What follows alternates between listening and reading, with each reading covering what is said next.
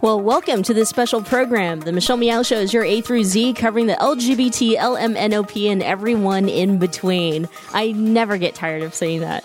Uh, you know, I know we threw this thing kind of, you know, shortly together. Of course, my esteemed colleagues here who I've rushed out and emailed to and invited them to this panel understand that. But um, that all, you know, was because of a lot of the stuff that we've been seeing in the community in terms of the dialogue that's been going on. I know there's a lot of discussions and and and, and uh, passionate and emotional feelings around what's at stake for this election in 2020. And so, just like old times or just like new times or the time right now, there's never a good or bad time. It's the right time for all of us to get get off our butts and get out of you know the office or the the couch or whatever it is that you're sitting in front of a computer minus if you're a journalist you're all good.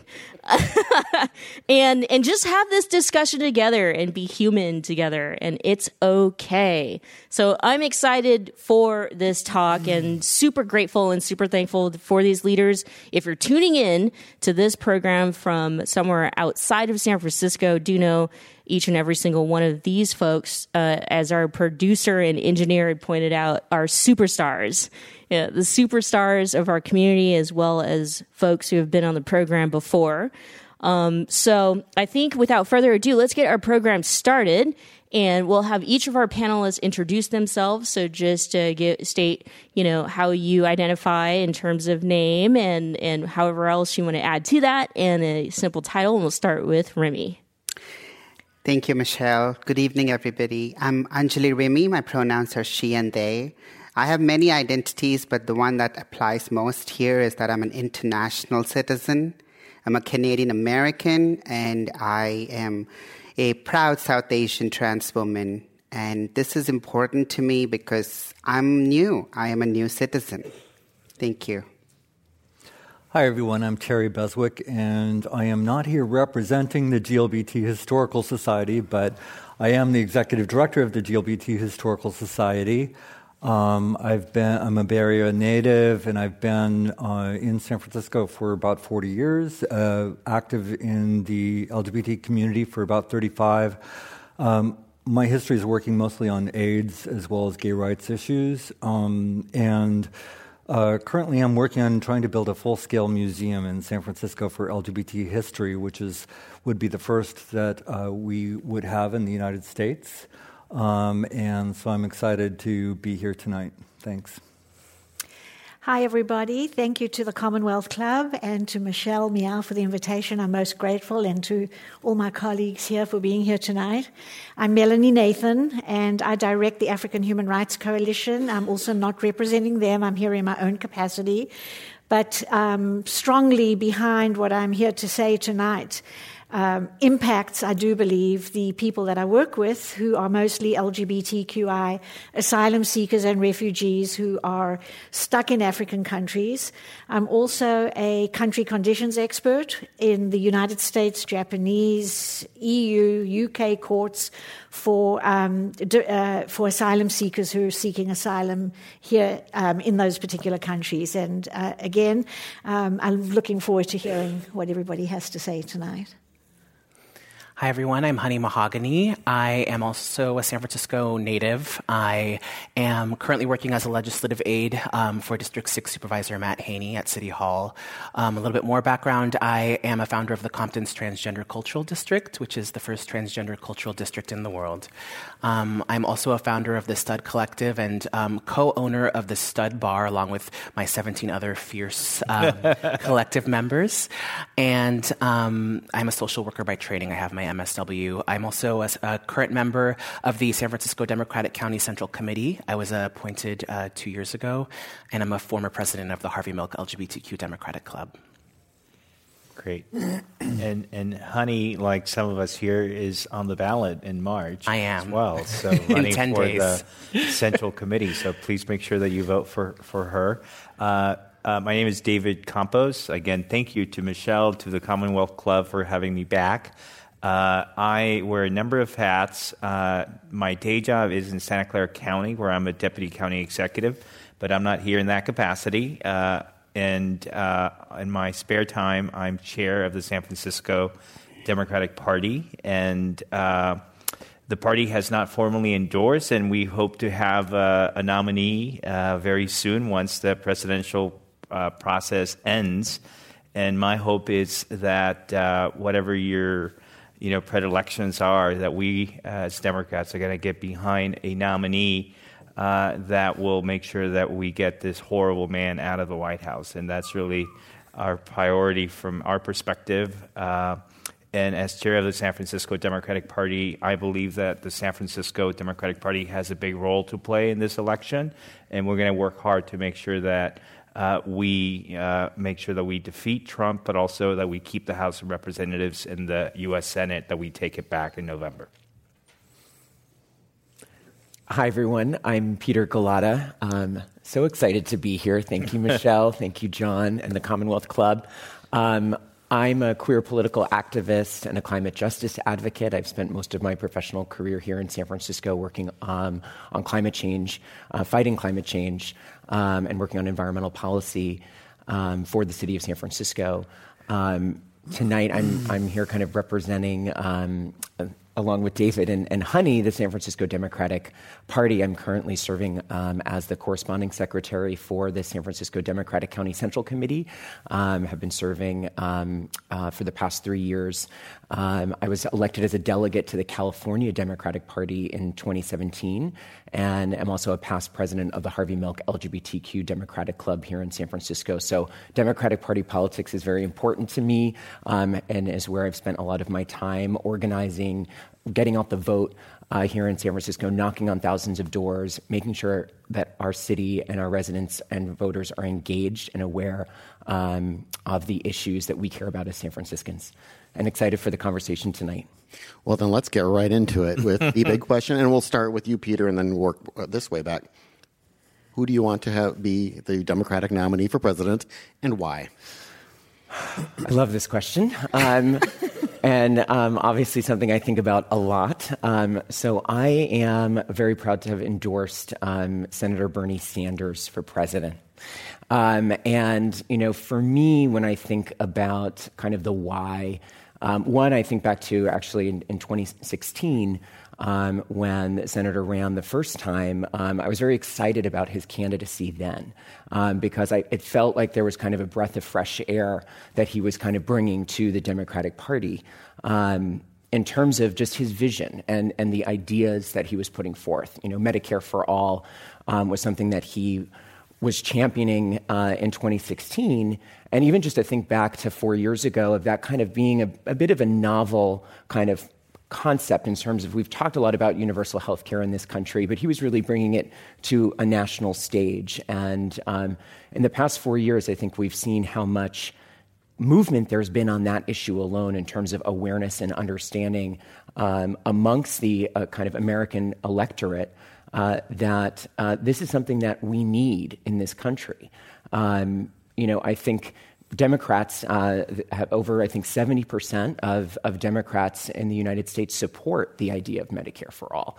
So um, in 2016, you know, I think the senator really kind of started, um, you know, planting the seeds that we actually now see what's happening now in terms of just how much this movement around that issue has grown. And it's it's beyond that for me. I think now seeing you know the senator back in this in the race uh, this time, I think. In my opinion, the Democratic Party has, has a, in a bit of an identity crisis um, in terms of what happened in 2016, right? Um, we've needed to rebuild our party over the past four years. And I think we're still in the process of doing that. I think we're still trying to figure out who we are and what we stand for.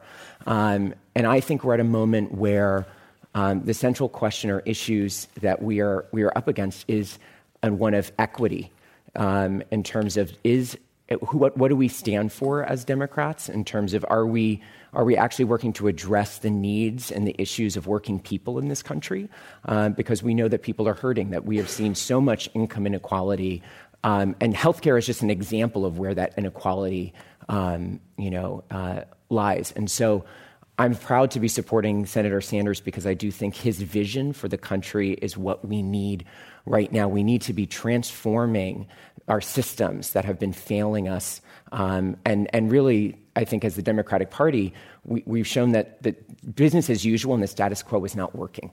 So it's time for another that breath of fresh air. I think now it's there's a lot of wind um, at his back this time, um, and I think there's a movement underway. I saw him speak here in San Francisco back in March of 2019, early on in the campaign, and it was amazing to see the energy, the, the who was there.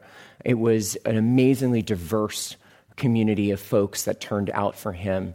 And I think just standing there, I knew that day I was like, I, this is the person I want for president who's bringing people together um, and who's actually standing for something and a vision beyond just being against, fighting back against Trump, but actually standing on policy vision for our country. David, about four years ago, you moderated a panel at the Commonwealth Club with yeah. a, someone who was not a candidate yet, but shortly thereafter became one.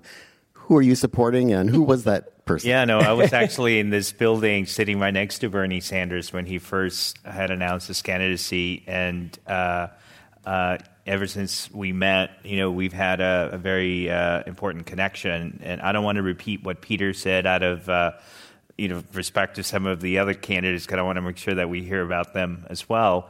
Uh, but I, I, actually have been a Bernie Sanders supporter uh, since then uh, and was, I think, one of the first uh, electeds in San Francisco, former electeds, to come out for him again and spoke at his rally. Um, and, you know, but I want to say a couple of points. And, and, and by the way, besides Bernie, I also like uh, Elizabeth Warren, who I think uh, has brought uh, a breath of fresh air in terms of her ideas. But what I would say about the Democratic Party, and it's interesting because I speak as the chair of the Democratic Party in San Francisco, and yet, in many respects, see myself as an outsider within the Democratic Party. We ran to, to, to, to govern the Democratic Party because we want to reform it. Is that I really believe that one of the reasons the Democratic Party lost the White House is that we, uh, we basically lost our way, that we became, in many respects, Republican light in terms of our connection to Wall Street, in terms of our connection to corporate interests. Uh, and, and that left out a lot of the basic hardcore Democratic supporters. And especially people of color uh, felt disconnected from that party. Uh, and I think that whatever happens in terms of who the nominee is, and I think it's likely to be Bernie, I, I don't see how anyone else will catch up to him. I think that we need to get behind not just that candidate, but really the basic values that make us Democrats. It is not enough to beat Donald Trump because if we beat Donald Trump and we uh, give up on those principles and values, I think we're going to be back in the same place again. I don't want a candidate who's just against Trump. I want a candidate who's actually for something. Mm-hmm. Because I think that in the end, that's what voters want. And I actually think that to be successful in November, you're going to have to do that. It is not enough for us to talk about why we hate Donald Trump. We have to talk to voters, especially in these swing districts, about why you know we are running, what we would do if we were in charge. And the last thing that I would say, having been in politics for a long time, including having served as a member of the Board of Supervisors, I think that the most important thing that voters want, especially now, is authenticity. Mm-hmm. Mm-hmm. People may not always agree with you. and I'll tell you that some of my biggest supporters are people who do not agree with me on some issues. But they want someone who is going to be honest about who they are, who has integrity, who's going to listen and, and take into account other points of view, but at the end of the day, who is themselves. And that's why I think Bernie has done well, and sadly, why Trump has done well uh, because he is authentic about who he is. He is this sexist, bigoted, you know, racist man, and that actually connects with some people in this country, right? And so, authenticity to me about who we are, about our candidate, is important. Um, I agree with everything these two have said. Um, I too supported uh, Bernie Sanders during the last election, and then switched my support to Hillary. Uh, Hillary um, when she got the nomination. Um, I have to say, though, that I am supporting Elizabeth Warren in this primary uh, because I do think that we need that breath of fresh air. I think we need a change. Um, I think that both her and Bernie are incredibly strong candidates that um, embody so many of my priorities, my beliefs, my values, and I think that they're both very inspiring candidates um, for those reasons. Um, you know, Peter talked a lot about healthcare, and I think healthcare is should and should be the number one issue that's on the ballot. I mean, literally millions of Americans are not covered, um, are dying on a daily basis, or are, are are being kept sick because they can't afford to buy the medication that they need. Um, and I think a lot of that is because you know we as Democrats have compromised so much, so many of our values. We've, we've um, sold the party out to corporate interests. Um, and, and, and for me, it is time for a change, a revolution. Um, and we need people, we need leaders who are authentic and who, who say what they mean, um, and also who are unafraid to stand up. And I think that Elizabeth Warren has those um, qualities about her. I think that she is absolutely fearless in the way that she speaks truth to power. She's not afraid to say things that other people are afraid will get them in trouble or to lose donors over being outspoken over the corruption that she sees. I mean, she's someone that stands up and says, we need to reform government so that people like me cannot be lobbied by special interests.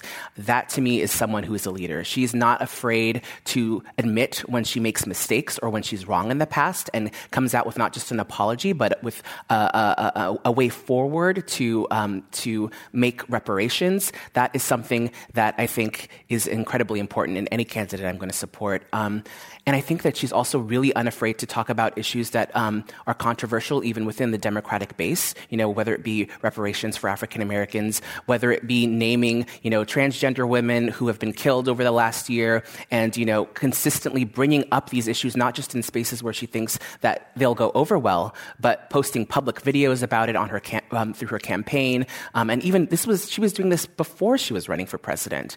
And so I have a lot, I have tremendous respect for both her and Senator Sanders um, for running, and I, I, really hope that they will get the nomination. Um, I also um, I know that people are oftentimes express, well, you know, identity politics is, is so divisive and we can't, we can't base our choice on that. But it's time for a woman president in the United States of America.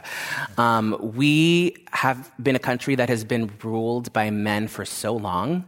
And, you know, I don't think that any of us um, can argue that, you know, men haven't done a super great job in these leadership positions. And when we see countries that are led by women, including like Finland just passed an incredible um, paternal and maternal and paternal leave package where both parents can get seven months of, of maternal or paternal leave. And it's because, you know, their government is run by women. I mean, most of their elected members are, are women. So um, it's, it's, it's important because when you have women and minorities at the table, they're able to prioritize those things that people who are, you know, cisgendered, white, men um, either don't have to think about or don't you know have the luxury of not thinking about or you know just aren't prioritizing because they have you know they're used to getting their way and they're used to seeing the world a certain way so i want someone in the white house who represents me, who represents my community, but is also able to look at things from a different perspective um, than people who have been there before.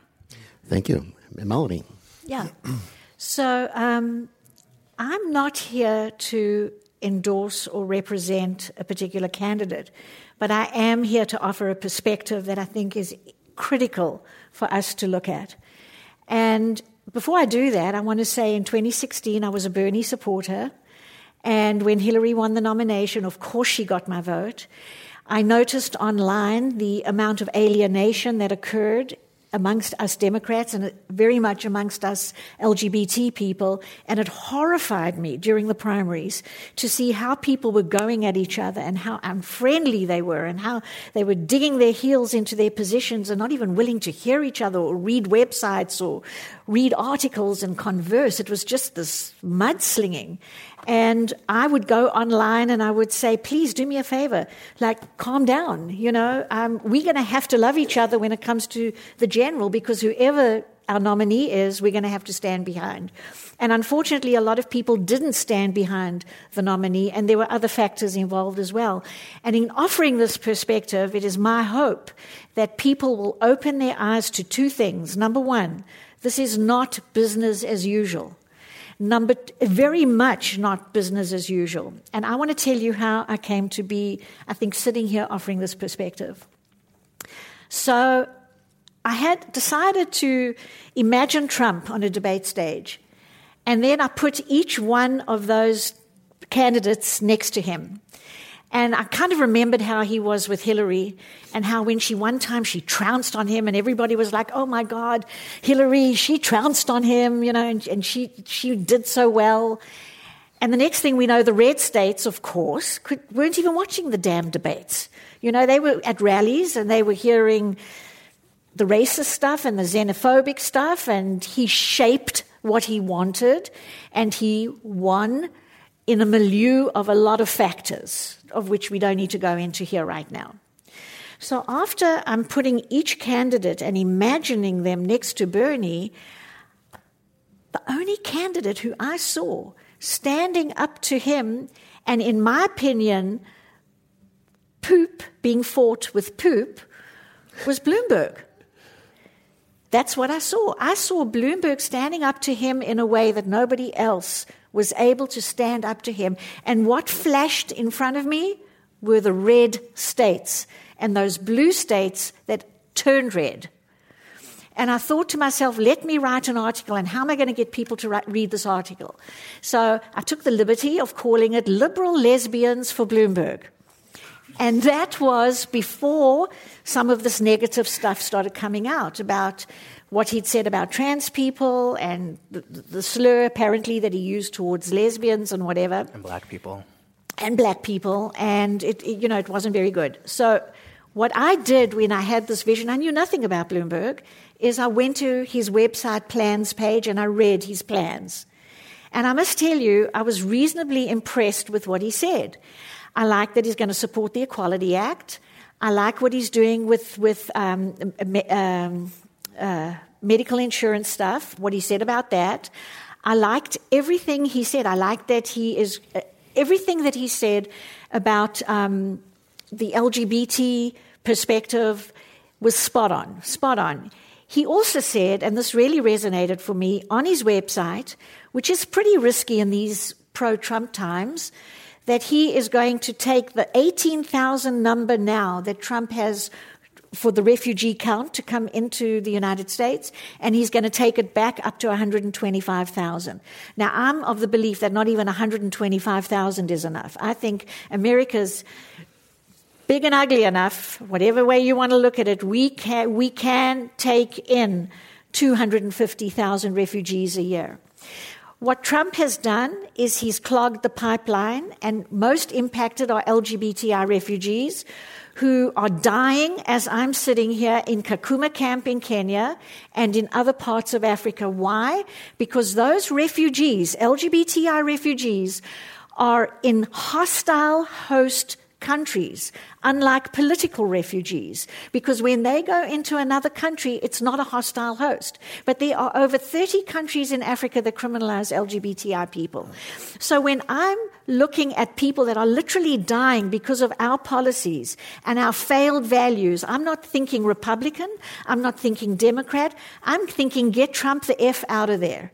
And so I'm doing a count. So what I did was, I did a very crude analysis. And this is my analysis here. I'm not going to bore you with too much of the details of it, but I went back to every single state that happened in the last election.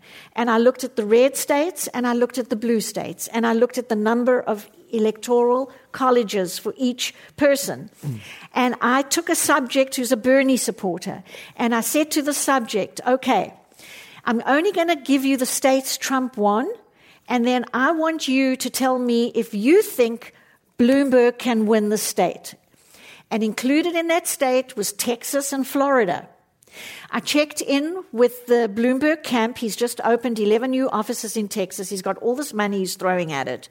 And to cut a long story short, I came up with Bloomberg through the words of the Bernie supporters' vision winning a lot of well, a lot more elect, in the electoral college. That's what we came up with. And then I said, okay, let's go back and take those same, um, that same question and let's talk Bernie. Now, I don't want to waste any more time here, but I'm happy. I think I'm going to share these numbers in an article that came of this very crude analysis. The Bernie person did pretty well. Bernie's going to do pretty well with some of those states. But Bernie is not going to get Florida. And Bernie is not going to get Texas. And I think Bloomberg might stand a chance. So I'm coming from the perspective of two things. I'm going to ask all of you and I'm going to ask the Democratic Party to have the guts, the chutzpah, and the courage to take a look at the, the, the, following two things. Number one, to put aside those terrible things that Bloomberg said. Number two, throw away our idealism for a two phase strategy. Step number one, get somebody in there who can be elected, who can stand up to Trump and can be elected. And number two, use that as a springboard for our idealism to change the system in its, entirety. Let's not be myopic about this. Let's look at a 16 year plan. I really think we can do it with Bloomberg. Thank you. Okay, thank you. Terry. Gosh, great. Yeah, I got to follow that. Okay. so what a great uh, collection of comments about uh, these candidates. And I do want to reiterate, what, as others have said, that I will, of course, not only vote for whoever gets the nomination, but work for them and campaign for them. I think it's uh, critically important that we put aside any kind of reservations that we may have. Um, and uh, get on board because lives are at stake uh, Supreme Court seats are at stake, and, and essentially that's, that's what it's about. Um, so uh, I just got added to the panel yesterday. I haven't really thought about this too much, and I do want to say that I'm not a surrogate for the Buttigieg campaign. I'm a guy that tables occasionally on Castro Street for Buttigieg, and um, you know uh, posts things occasionally on Facebook. Um, so other than that.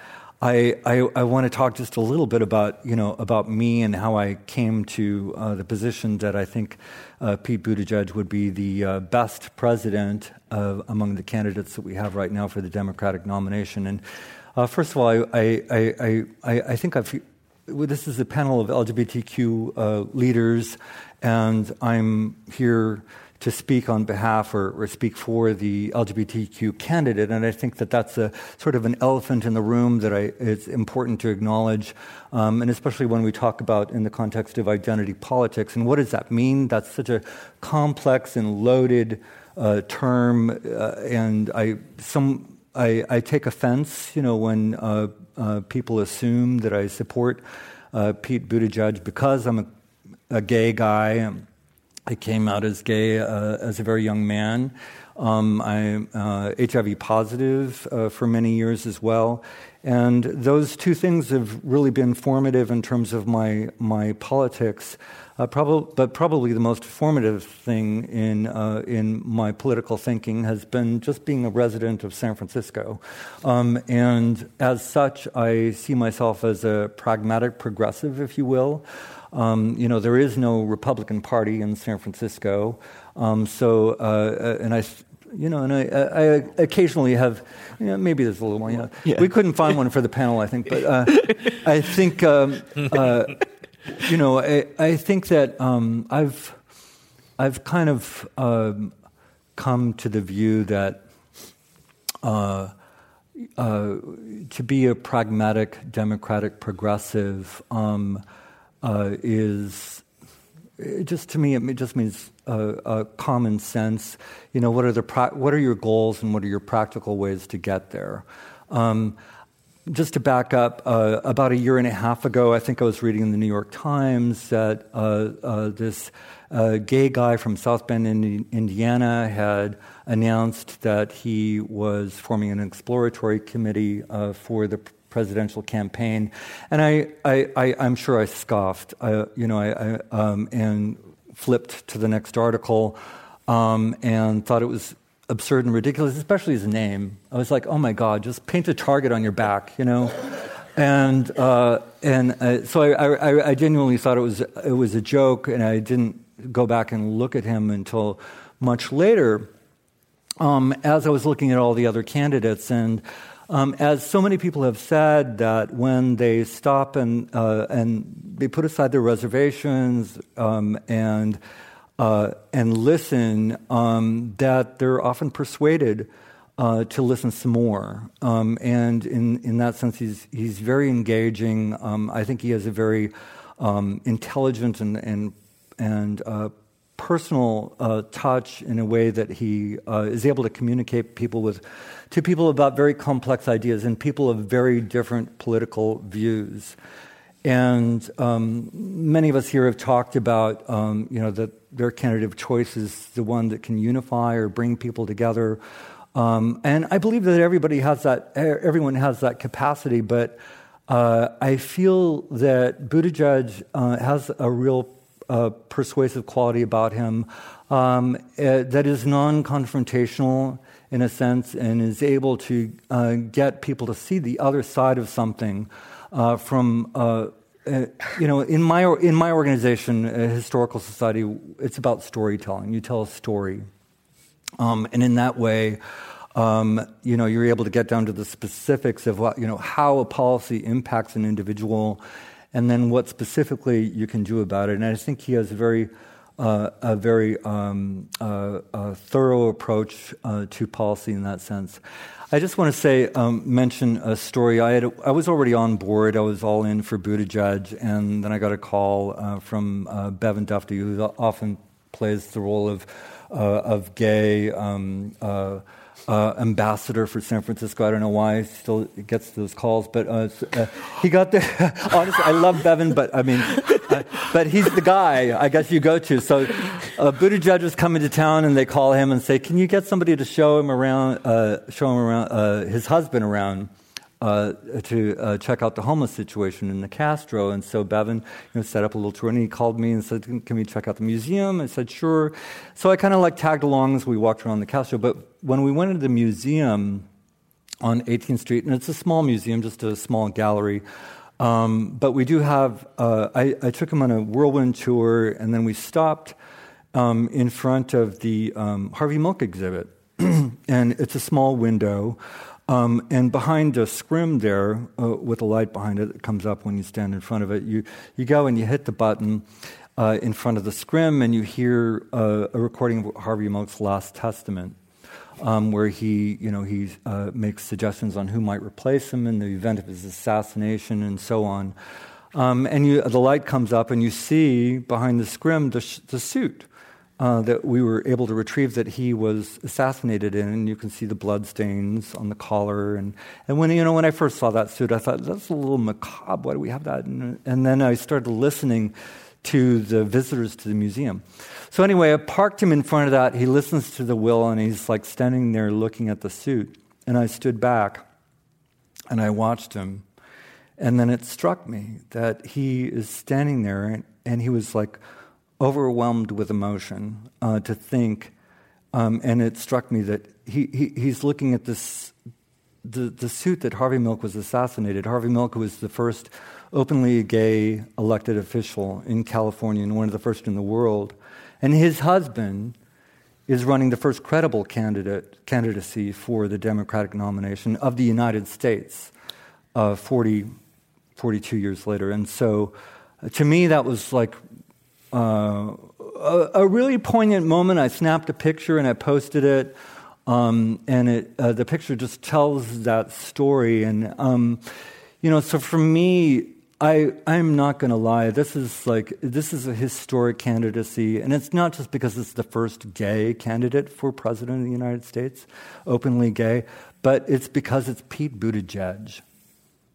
It's past that now but it's still that's important. And why is that important on a historical level? I think it's it's because of those kids. It's because of that kid in Altoona, Pennsylvania, that Harvey Milk was talking about, and it still matters here in San Francisco, and it still matters across the country that young kids get to who are tormented um, in schools and in church and in society and by their families, and are still being ca- tossed out. Um, that this candidate is being taken seriously and he's openly gay and proudly married and, and he doesn't hide it. And he puts that right up front that he's openly gay. And he won in iowa by the common measure of you know most delegates. Um, and he placed a cl- very, very close second and the same number of delegates in New Hampshire. And I think he stands a very good chance of uh, coming in second, maybe even winning in Nevada tomorrow, uh, because the polls have been wrong repeatedly in engaging uh, the, uh, the other candidates' level of support in the voting booth. Um, so I think that persuasion that he's able to make, and I'm not going to get into talking about his policies except to say, um, I think he gets the bum rap. I think he is a pragmatic progressive. Um, I believe, as he says, that he would be, if elected, the most progressive president that we've had in over 50 years in the United States. Um, and if you go back and you, and you look at his policies on uh, health care, uh, where his goal is universal coverage, and he has a pathway to get there, Medicare for all who want it, um, which I think is persuasive to middle America. If you look at his, uh, I just noticed that Greenpeace gave him a B plus on uh, the environment and on climate change on their scorecard, their independent scorecard, um, and I do believe Sanders got an A. I'll take a B plus if it gets if it if it if we throw in their electability. And i think a lot of people assume that he's a d or an f you know? Um, and the same on racial justice. The center for Econ- uh, for uh, uh, racial equity uh, gave him a b plus recently. And i think again uh, warren got an a i think. And um, uh, sanders got a b plus as well i believe um, and on and on down the list. And so I just urge people to go in and actually dig into his policies and say, do you agree with these policies or do you not? Um, and does he have has a reasonable path to get these policies accomplished in the U.S. Congress? And that's really a key question. A, can he get elected? B, can he get anything done in the U.S. Congress or she? Um, and um, on that basis, I I urge everyone to vote for Pete Buttigieg. Okay. As I have done. Rimi, what are your thoughts? Well, I'm coming from a perspective of newness, which I touched on, and frustration. I am tired of people co opting into the experience of people of color, trans people of color, and immigrants. And white cis men need to know that they take up too much space and need to step back in the gay community as well as outside. And that is where my perspective comes in. I am not a native San Franciscan. I live in East Oakland. I'm proud to be here. I've been here four years. But let me tell you, when 2015, 2016, 2007, I was living in Texas, in Houston, in a very red state. When Obama got elected, I was living in Canada. So my perspective is who can I relate to?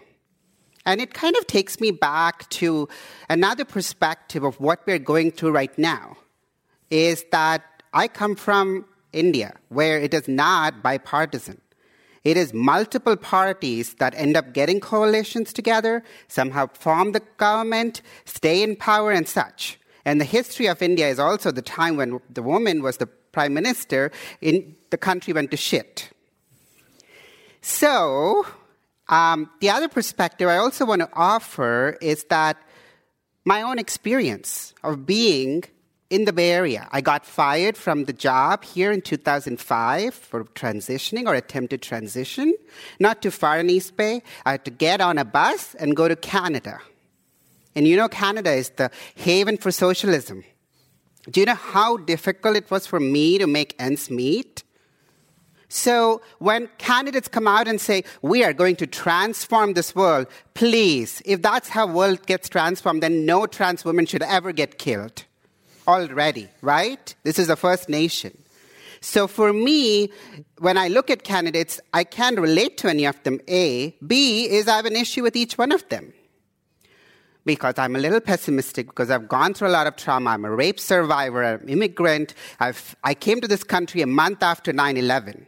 And I went to a state like Idaho, which was so red, to grad school. I had, I had shit thrown on my face. I had to, because of a hate crime, so many things happen. So to me, when I look at somebody who is quintessentially over righteous, especially in the Bay, and says, Oh, I'm going to do this and I'm going to change the world, I really struggle with it because you know what? Realism and realistic, practical approach is so important. Here's my other perspective I worked in corporate America for over 16 years. I have been told by white cis men, white cis women, that they are the leaders and I'm the follower. So, what it takes me is a perspective where I am somewhere in the middle. Middle America is not ready to turn over and go through a revolution. So, when I look at a candidate like Bernie, I don't know. I'm learning. I'm educating myself. But when he talks about socialism and what all he's done in the past, history flows, I struggle. When I look at Pete, just being polyglot and just serving in the country is honorable. I speak seven languages too, but that doesn't mean that you have policy and the experience to drive. When I look at Amy and Warren, women, I want them to be winning and be the president. But they said this country is not ready to have a woman or a gay president. We didn't have a black president, so it's possible. But both of them are very much in the middle. Will they change my life as a trans woman of color, change the life of every QT POC? I don't think so. And then who else is there? See, I'm learning and educating myself. Bloomberg. Um, let's come to Bloomberg. I'll go back to the perspective. Thank you. I was that was a pitched question, by the way. As I said, I worked in corporate America for 16 years. How do you think I survived? I navigated the system and I knew how to go about it. At what, never at one point did I say, this is a revolution, it needs to happen. I'm not condoning the bureaucracy and the red ta- redlining and everything else and the gagging of women. I'm not endorsing any of that. But I will say this somebody who's $64 billion rich can throw a lot of money and might appeal to those people that hated and didn't want me to exist in the states of Texas, even New York, and even in Washington, Idaho. I've lived in eight states, 11 cities, three countries. And when I lived in New York, Sandy happened, Bloomberg was the mayor, and I was just talking to my chosen trans mother. She'll kill me if I say mother because she's much younger than that. Um, and she was, she and I were talking about our times of living together when Bloomberg was the mayor. Giuliani created shit in the country, in the city, and there was a lot of reform around violence, and a lot of crime came down during Bloomberg. Did he take the right approach? Not really. But who am I to know that? Because I'm one of those newly elect, newly um, sworn in American as of December 12th, 2019, that doesn't really pay much attention to elections and politics and is not in the weeds. So I'm going to get swayed by whoever can convince me. And I've been watching every debate, and every time I watch it, I'm like, oh, I'm going to vote vote for him. The next time, I, oh no, I'm going to vote for him. I'm definitely not going to vote for Trump. That's like killing myself all over again. But I will leave you with these facts. My gender marker change and my citizenship happened under Trump. My ex husband's green card was denied twice because he was a Muslim under Obama. Mm. So that is my perspective. And at this point, I cannot endorse anybody until they can prove to me that they can relate to me and they're going to actually give me a perspective that I can see hope. Mm-hmm. Thank you. Wow. Wow. I, I, I thought we were going to walk out of here being like, okay, we're voting for X, all of us, all 20 of us, and the thousands of folks who listen to the program. Thank you so much to our panelists. I want to remind everyone, by the way, there is wine back there. So if you need a little bit of that just to kind of, you know, hang out, ease into this whole conversation, and our panelists too, please raise your hand. And, and my lovely wife, Orawan, is going to bring you some wine. Oh, thank you. Um, you might need it. I'll take white. Yeah. Okay. Honey's going to have some white wine. Uh, all right, so we got about 15 minutes that I can ask some of these uh, hard questions that I've written down. I consider them hard because they were very hard for me to come up with. And then we're going to open it up to the audience. So if you have a question, start thinking about them, and we'll John and I will run around with a mic. Authenticity. Thank you. Fight poop with poop. These were two things that I pulled out of uh, what you had offered in terms of how we beat Trump. And I think for many of us who have been impacted by this president in the last four years want to answer that. How do we actually beat this president who has in in in some you know this crazy way and it seems like it is a television show but he has been able to even beat our justice system and uh, get away with certain things that you know some of us in this room can't even get away with a speeding ticket mm. so let's talk about how we actually beat Trump. And I'll, I'll uh, you know, um, if you feel compelled to answer this question, feel free to answer it. But we want some very short, you know, concise answers. So about a minute or two. Um, your thoughts and be specific in terms of strategy and versus, you know, or, or be anecdotal if you can. Uh, but how we actually beat this president who's been able to ride on our division as a party. Um, and what I mean by that is that obviously, you know, it's been very public in the Democratic Party, in which we have been on on very polar opposite sides at times. And I'll give an example. You know, uh, Senator Sanders versus Hillary Clinton. Mm-hmm. Um, so don't want to. Yes, I'm going to call the what do they call it? The elephant. Let's just put it out there. Our our party has been fractured to some degree. Let's talk about coming to a point where there's unity and we we we get to a place where there are some actual strategies to defeat Donald Trump this November. And Honey's got her hand up first. Yeah, I you know I thank you. I feel like there are a lot of opinions about how to go about this, um, but um, from what I have seen and from looking at the past elections that have come up, I actually don't think, respectfully, that it's about you know finding the middle ground or um, convincing the independents or the undecideds to vote for once for uh, a more moderate candidate who can reach across the aisle.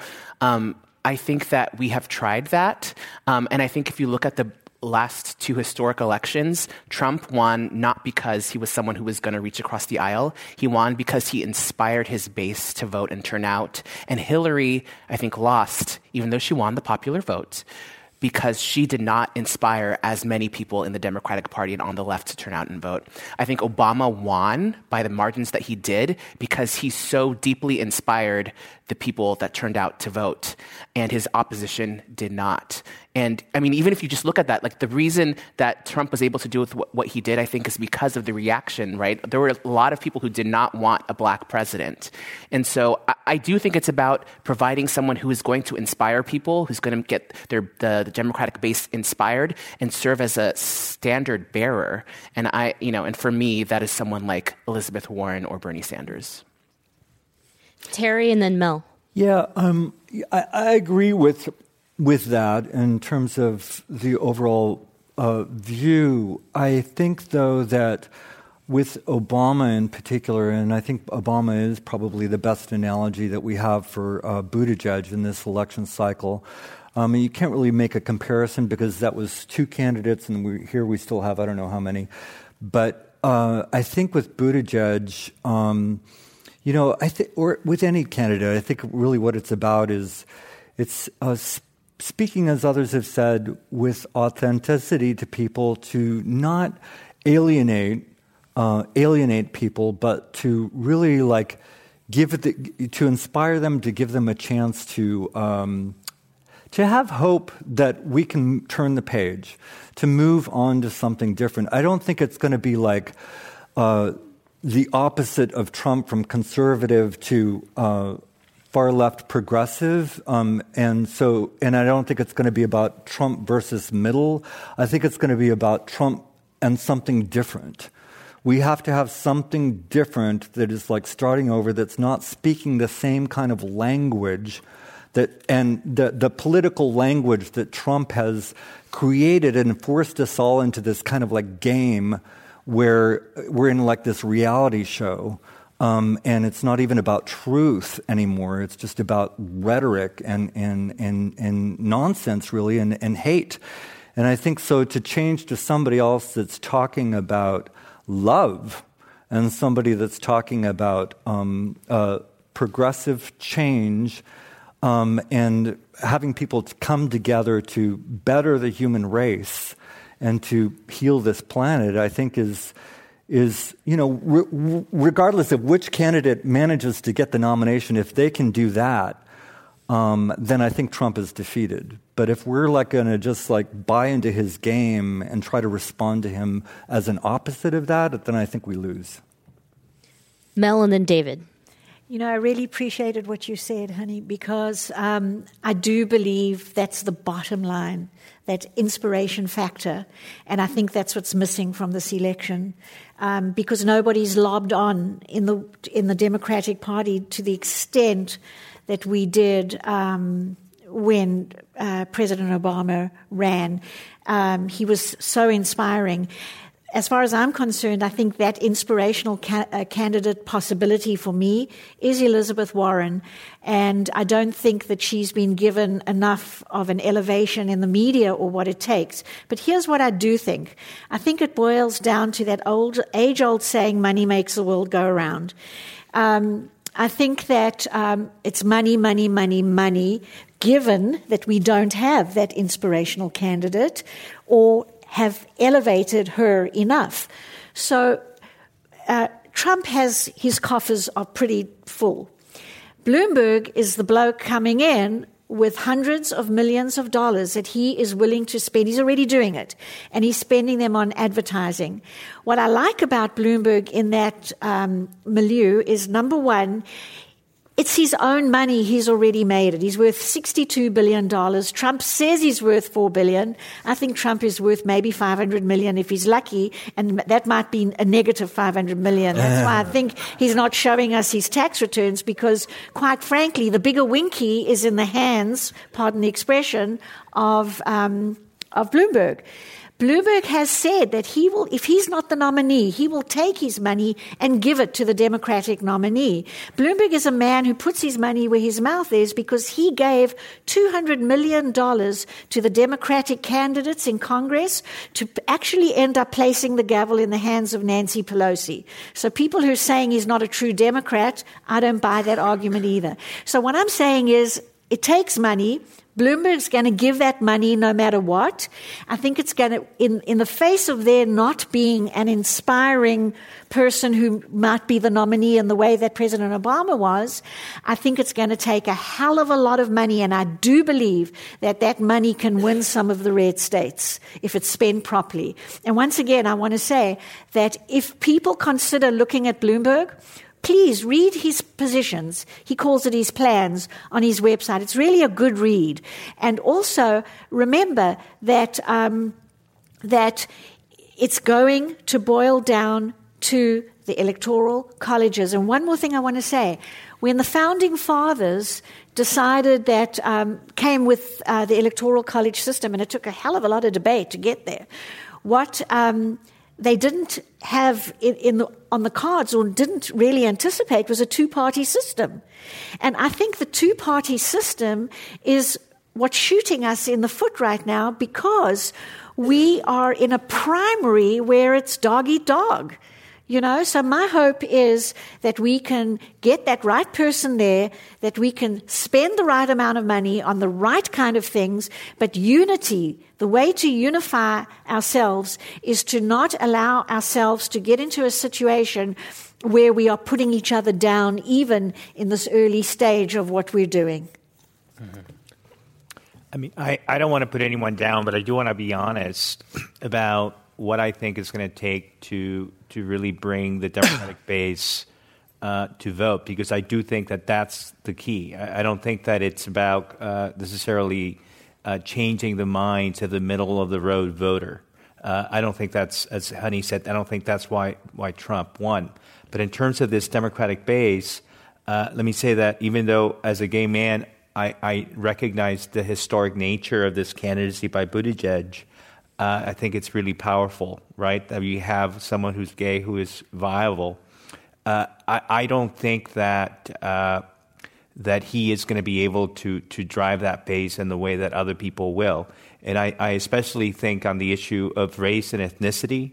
I don't think that he gets those issues. And, and, and by the way, I will say that he is the most polished and articulate candidate we've had in generations. I don't think we've had someone that articulate and that talented.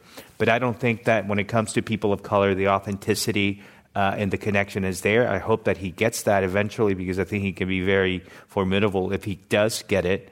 Uh, uh, I think that with respect to Bloomberg, I, I will say this that I, I, hope he lives up to his word of giving the money to whoever the nominee is.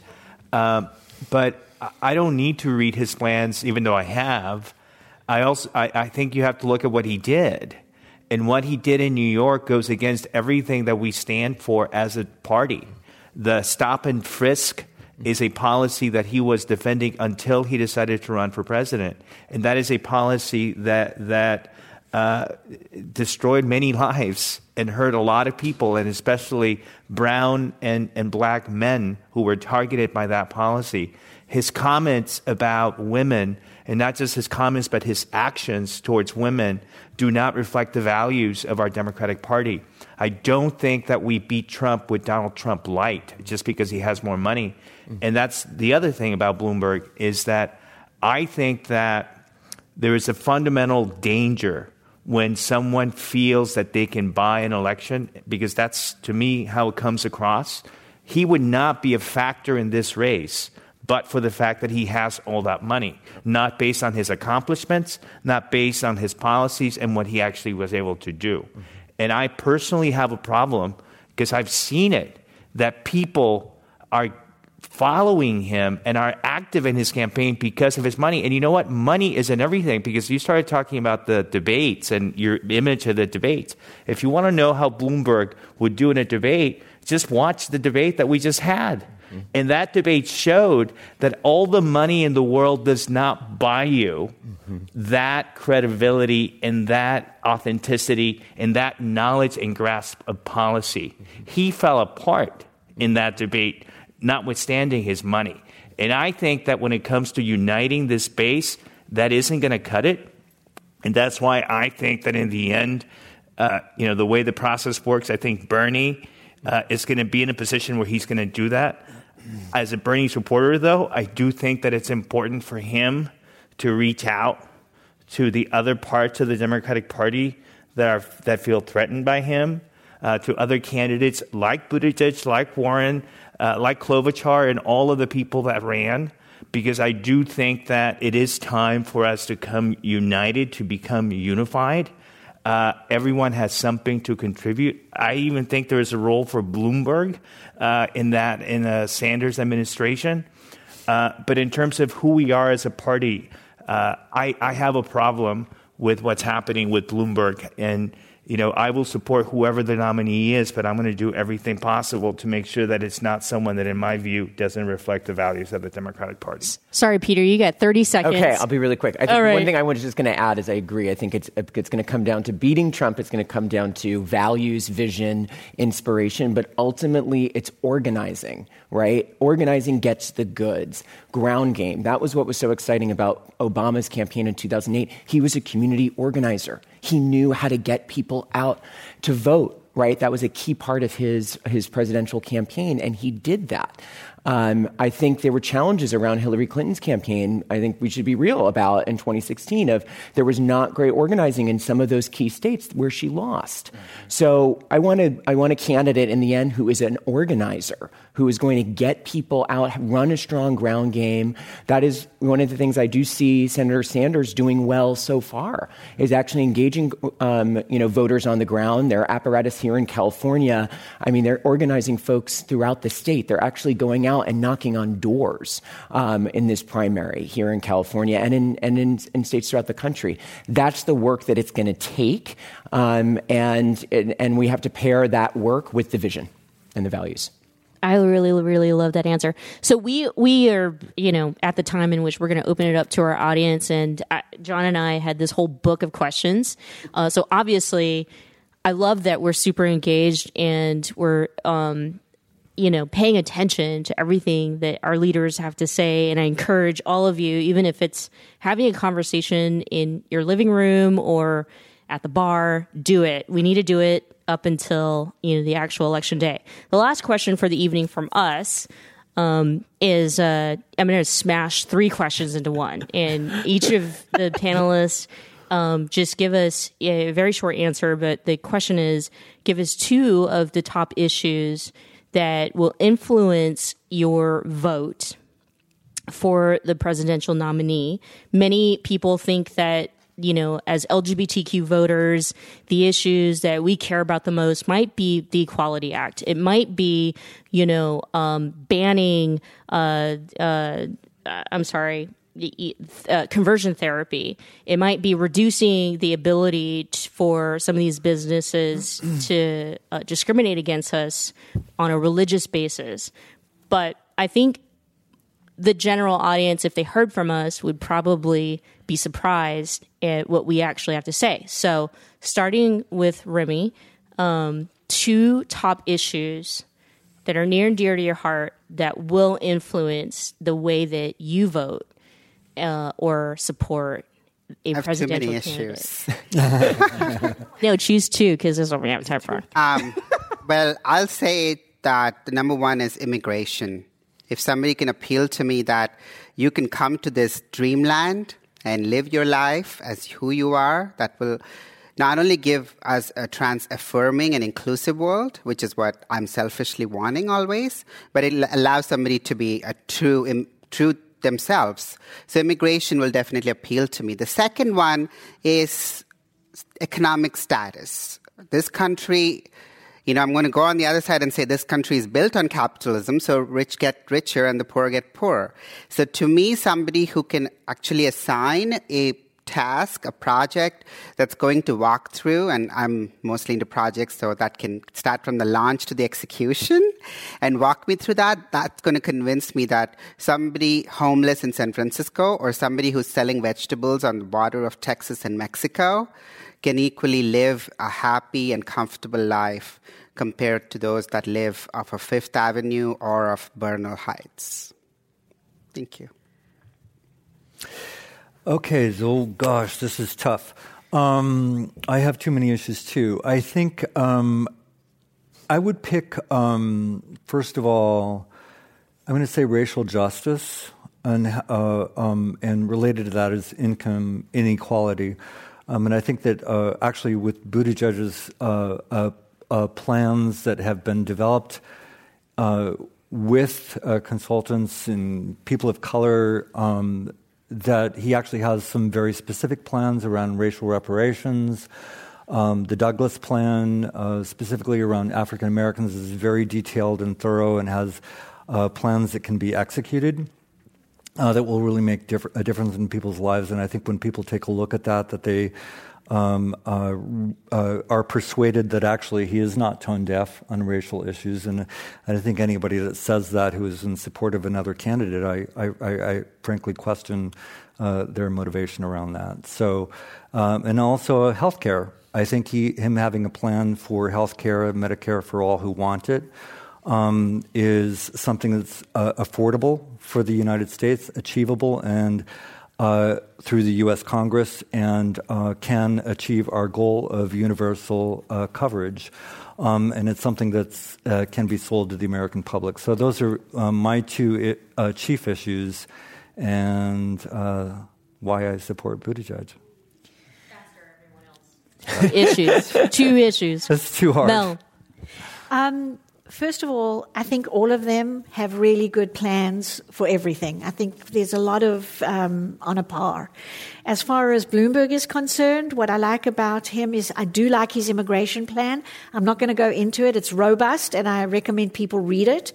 The second thing is what he's done, what he's saying about LGBT, his plan with LGBT. I like that he is going to tax earnings over five million a year, um, which will impact, I think, 0.1% of the population.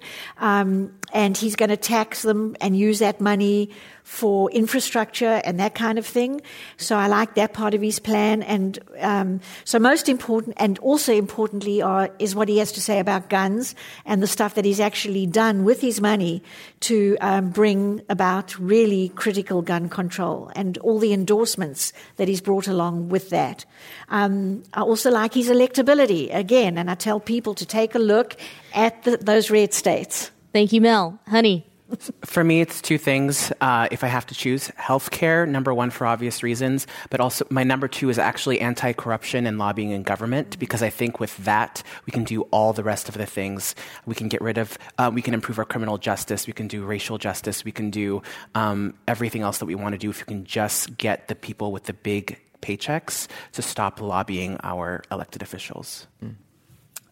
I think for me, it's uh, the growing inequality is is a top issue, and the second is uh, uh, racial, gender justice. And you know, I don't question anyone's uh, motivations here. Just because I don't think that Buttigieg uh, doesn't get race and ethnicity doesn't mean that I am not, uh, you know, motivated by anything other than the fact that I'm a brown man of color, a brown man who came here from Guatemala, and I think that my experience represents the experience of many in the Democratic Party, and the nominee of this party has to be able to relate to people like me uh, to be able to succeed and prevail in November.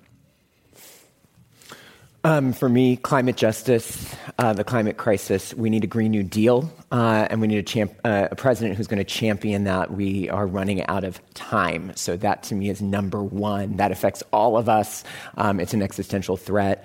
And then I also think I agree in terms of um, when it comes down to economic justice, we, we have to make the 1% pay their fair share in this country it is unbelievable just the massive income inequality, the fact that the rich are getting richer and the poor are getting poorer. That has to change. We need to grow our middle class, um, and we need policies that are actually going to do that to, to um, grow our economy, tackle our climate crisis, and also create good paying jobs for folks um, uh, and good paying union jobs for folks in this country. Great. Thank Yay. Let's open it up to our audience and your question only one person on the panel can answer. And, and we do ask, keep it short. yeah. Boy, I don't know where to start. Other than I hear a lot of things that I agree with and disagree with from each of you within each of your presentations. Problem is, I think the issue, I, I would frame the issues very differently. Um, it's, it should be about healing rather than wounding. I think, Terry, I, I, I see that in Mayor Pete.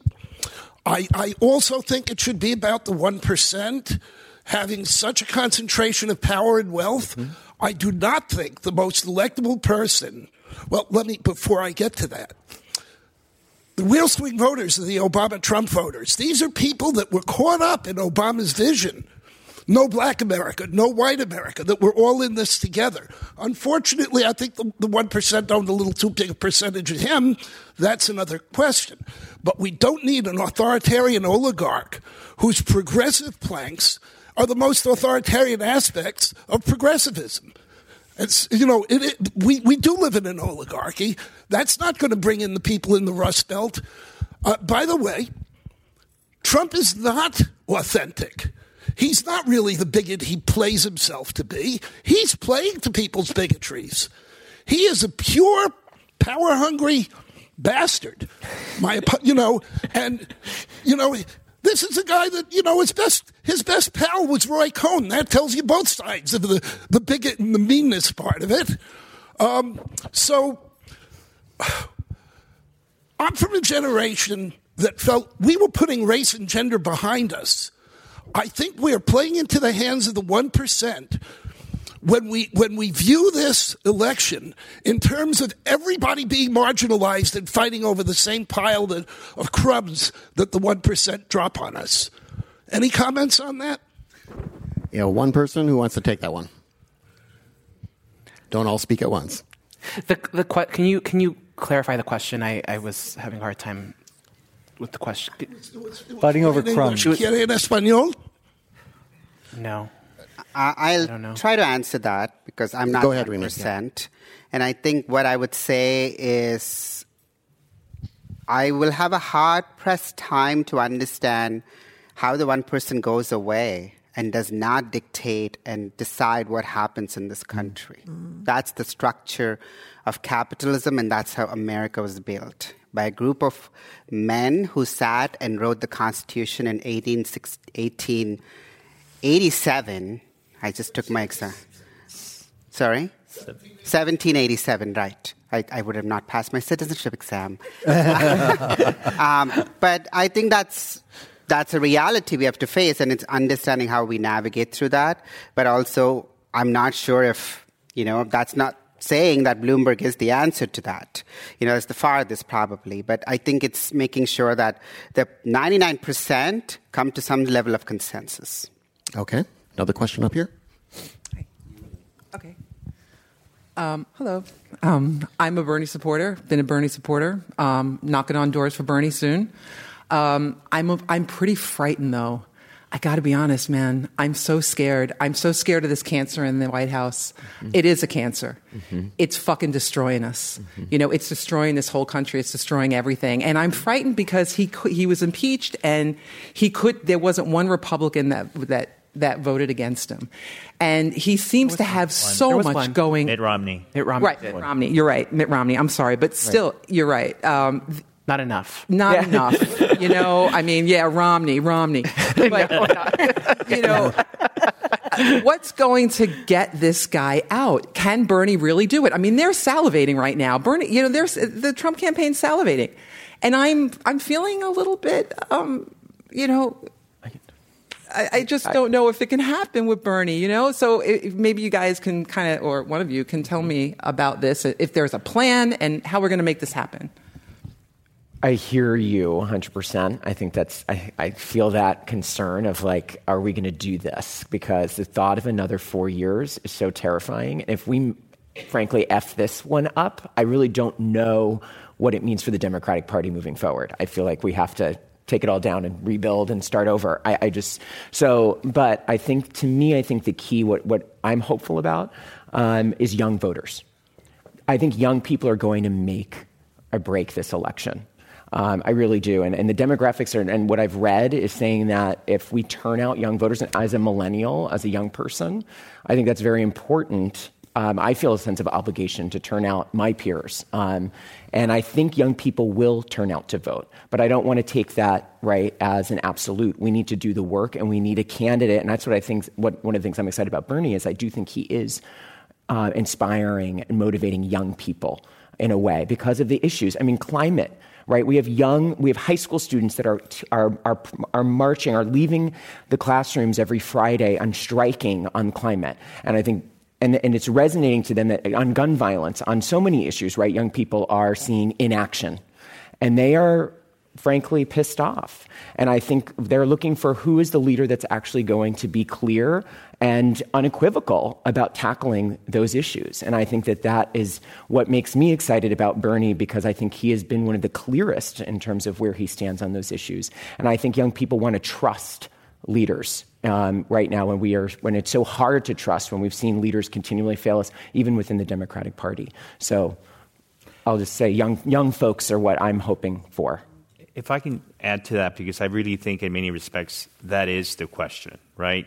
If it is Bernie, can he do it, right? And let mm-hmm. me say this that if we were talking about anyone else, Pete Buttigieg or Klobuchar or anyone else being in a position where Bernie is in terms of you know likely to win this nomination, I'd be supportive and be doing the same thing.